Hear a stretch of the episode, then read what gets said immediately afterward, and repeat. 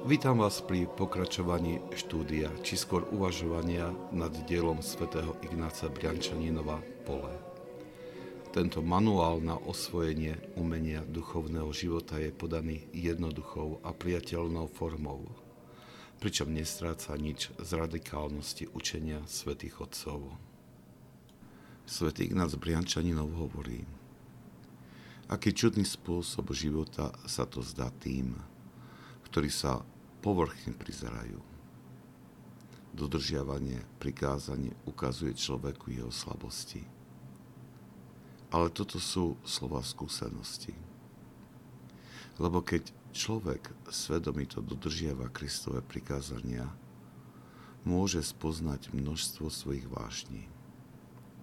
Len keď človek svedomito dodržiava Kristové prikázania, môže dospieť k uvedomeniu si bezmocnosti starého Adama, ktorý je konfrontovaný so životom nového Adama.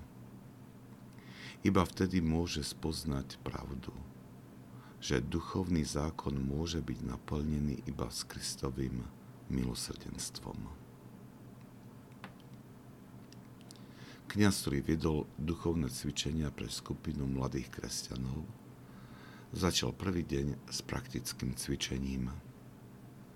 Požiadal všetkých zúčastnených, aby sa pokúsili celý deň prežiť bez posudzovania, či už slovom alebo myšlienkou.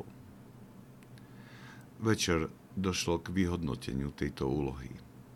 Povedal, tí, ktorí dokázali prežiť celý deň bez posudzovania, nech sa prihlasia. Nikto nedvihol ruku.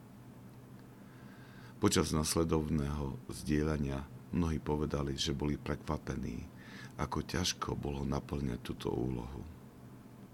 Pre iných bolo zasa nepríjemným prekvapením uvedomenie si, ako často podliehajú tomuto pokušeniu. Zmyslom tohto cvičenia bolo rozbitie škrupiny sebavedomia, sa akou sa človek nieraz pozera na svoj život – bez toho by celé duchovné snaženie bolo iba nejakou intelektuálnou rozcvičkou počas duchovných cvičení, ale neviedlo by k duchu pokáňa, ktoré dáva duchovný rast. Toto je rozšírenou chorobou v súčasnom kresťanskom svete. Je to tak trochu uzavretý kruh. Povrchné žitie vedie k zanedbávaniu naplnenia prikázaní. A to zas k prílišnému sebavedomiu, ktoré necíti potrebu utiekať sa k zdrojom Božej milosti. A to všetko vedie späť k povrchnej viere. Ale iba ten, kto si je vedomý svojich slabostí, úpenlivo hľadá Krista a jeho milosrdenstvo. Ak sa vám tento podcast páčil, prosím, odporúčajte ho tým, ktorým môže duchovne poslúžiť.